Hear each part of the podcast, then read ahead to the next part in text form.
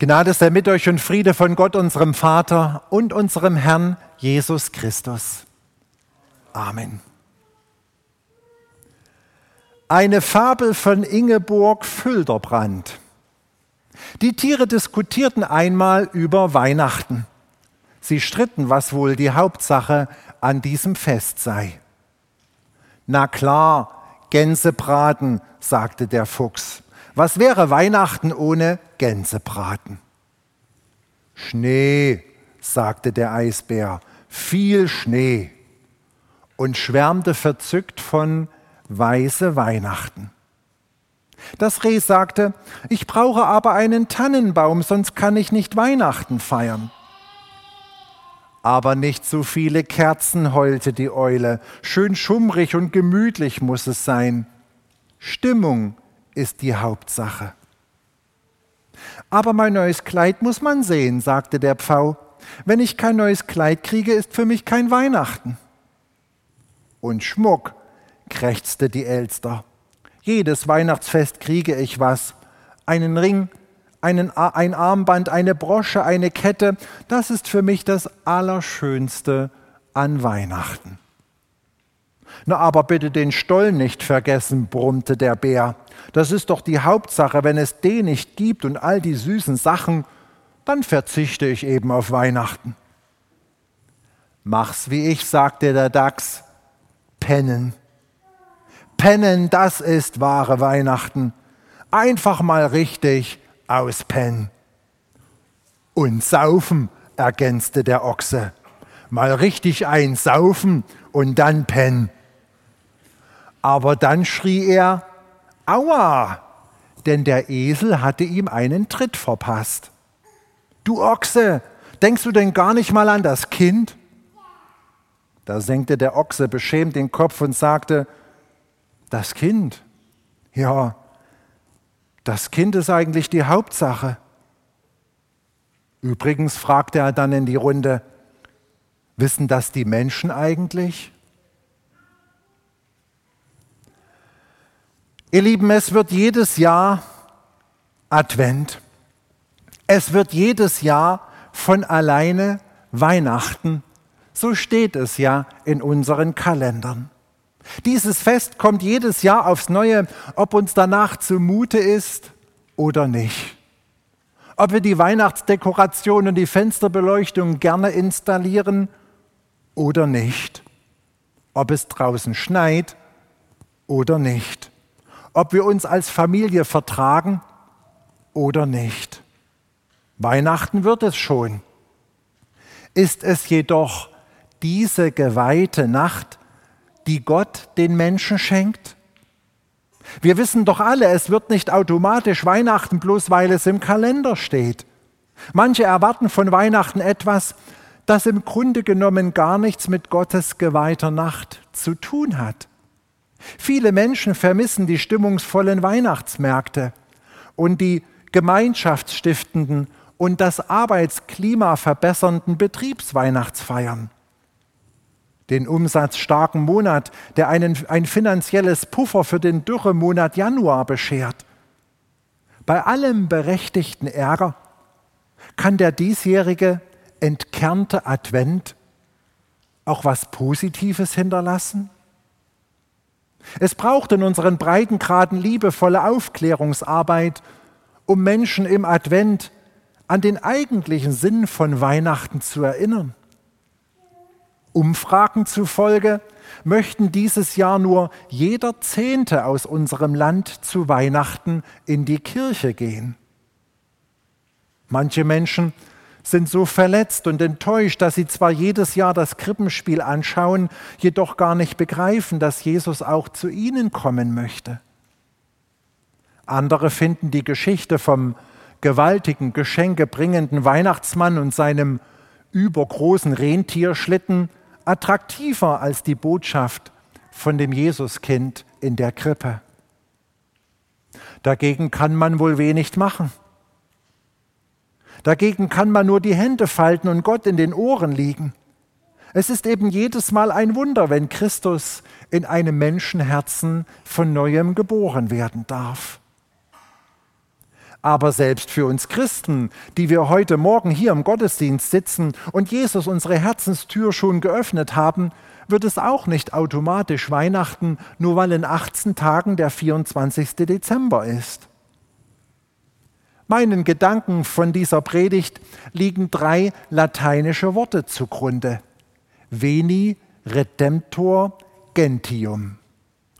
Nochmal zum Mitschreiben, wer Latein hat oder hatte. Veni redemptor gentium. Luther hat diese drei Worte übersetzt mit Nun komm, der Heiden Heiland.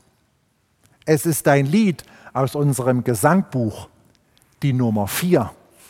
Wir haben es eben gerade gesungen.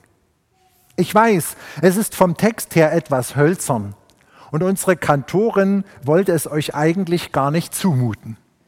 Man muss wissen, dass Martin Luther angefangen hat, einige lateinische Lieder ins Deutsche zu übertragen. Und dass Luther ja durch die Reformation angeregt hat, in der Kirche die lateinische Sprache zu verlassen und verständlich in der Muttersprache der Gottesdienstbesucher bei uns in Deutsch zu sprechen und zu singen. Und dieses Lied, das Luther ins Deutsche übersetzt hat, ist 500 Jahre für uns wieder hölzern und schwer verständlich. Man muss wissen, die Menschen damals, die haben sich gefreut, weil sie nun in ihrer Muttersprache endlich verstanden, was sie sangen. Das Besondere ist, mit diesem Bittruf, nun komm, der Heidenheiland, beginnt das bedeutendste und am weitesten verbreitete Gesangbuch der Reformation. Martin Luther selbst, der nicht nur dieses Lied geschrieben, sondern auch das Vorwort zu diesem Babstschen Gesangbuch geschrieben hat, hat es veranlasst, dass es in Leipzig 1545 gedruckt wurde. Nun komm, der Heidenheiland, war das erste Lied in diesem Gesangbuch. Es stand als allererstes ganz vorn drin. Nun komm, der Heidenheiland. Mit dieser Liedzeile, mit diesen fünf deutschen Worten beginnt dieses Buch, das zum Singen in Muttersprache einlud. Und noch etwas Besonderes. Ein einziger fehlender Buchstabe gibt dieser Liedzeile ihren besonderen Sinn. Wir singen ja nicht, nun kommt der Heidenheiland, sondern wir singen, nun komm. Es ist doch so, der Advent kommt. Weihnachten kommt auch. Aber Jesus kommt nicht automatisch. Der Heidenheiland kommt nicht alle Jahre wieder wie die Spekulatius in den Supermarktregalen. Die Gemeinde muss sich versammeln, die von dieser Bitte beseelt ist, auch wenn sie vielerorts nur noch ein Häuflein klein ist. Die Herzen müssen sich neu öffnen, die sich diesen Heiland wünschen. Die Stimmen müssen sich wieder erheben, die Sehnsucht haben nach Jesus, dem Licht der Welt. Nun komm, nun komm du, der sich mit dem Lauf der Kalenderzeit nicht automatisch bei mir einstellt. Nun komm, du Erlöser aller Völker. Nun komm, der du meine Schuld vergeben und mir helfen kannst, wieder gut zu machen. Nun komm, du Befreier der Nationen. Komm. Nun komm, du Heiland der Welt. Unsere Natur schreit, das Klima schreit, die Menschen schreien. Wir alle brauchen, dass du wieder heil machst, was uns kaputt gegangen ist. Wie dringend hat unsere Welt das nötig, gerade jetzt in der nicht enden wollenden Pandemie? Wie dringend hat unser Land das nötig, gerade im allen gottlos werdenden Wohlstand? Wie dringend haben unsere Politiker das nötig, dass der Retter zu ihnen kommt, ihnen hilft, Weisheit schenkt? Wie dringend haben es Betroffene nötig, denen Einnahmen wegbrechen, die Existenzprobleme haben. Oder die Erkrankten, wie dringend haben sie es nötig, dass sie wieder heil werden? Wie dringend haben es die Einsamen, die Älteren, die Risikogruppen nötig, dass sie nicht vereinsamen? Oder die überlasteten Menschen in den Gesundheitsämtern, den Krankenhäusern und den Pflegeeinrichtungen? Wie dringend haben unsere Nachbarn das nötig, dass der Heiland kommt und heil macht, was zerbrochen ist. Wie dringend haben es die jungen Menschen nötig, dass sie Orientierung für ihr Leben finden und das ihnen geschenkte Leben in die Hand nehmen und es nach Gottes Willen gestalten. Wie dringend haben wir es nötig, dass der Erlöser kommt, der Heidenheiland Jesus Christus und auch in unserem Leben löst, was festgefahren ist, wo wir stur, dickköpfig und eng geworden sind. Singen und beten wir diesen Gebetsruf in diesem Advent. Nun komm, du Heidenheiland. Mach uns diese, machen wir uns diese Bitte in der noch verbleibenden Adventszeit doch zu eigen. Reihen wir uns unmerklich ein in die uralte Geschichte der Christen, die Jahr für Jahr, Jahrzehnt für Jahrzehnt, Jahrhundert für Jahrhundert Gott darum anflehen, nun komm, der Heidenheiland. Wir brauchen dich so sehr, wir schaffen es nicht allein. Komm. Veni Redemptor Gentium.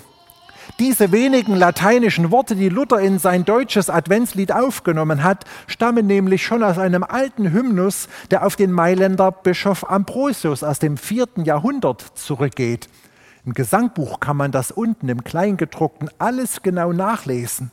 Diese Worte waren also schon Jahrtausende, Jahrhunderte als Liedzeile bekannt und landen nun als allererste Liedzeile in diesem wichtigen Gesangbuch auf Muttersprache der Reformation. Das Schöne an der Weihnachtsgeschichte ist ja, dass Jesus kommt und dass er das jahrhundertealte Flehen der Israeliten gehört hat. Und dass er mitten in den Stall hineinkommt, in den unaufgeräumten Stall dieser Welt, in den Stall unseres persönlichen Lebens. Ja, das soll uns auszeichnen. Und darauf mögen wir auch unsere Mitmenschen hinweisen. Wir heften nicht die Behauptung an unsere Fahne, nun kommt wie alle Jahre wieder eben Weihnachten, sondern wir rufen und singen mit der Christenheit in vergangener Kirchengeschichte, nun komm, unser aller Erlöser. Wir brauchen dich wieder neu. Komm, wir erwarten dich. Rette die Verlorenen, heile das Kaputte, erlöse die Gefangenen. Wir Menschen schaffen es nicht alleine. Wir brauchen dich. Komm. Diese Erwartungshaltung, ihr Lieben, ist richtiger Advent. Dieses Flehen, ihr Lieben, bereitet unsere Herzen in der Tiefe auf Weihnachten vor. Diese Gebete bewirken, dass es auch in diesem Jahr wieder eine richtige, geweihte Nacht wird. Amen. Und der Friede Gottes, welcher höher ist als alle Vernunft, bewahre eure Herzen und Sinne in Christus Jesus. Amen.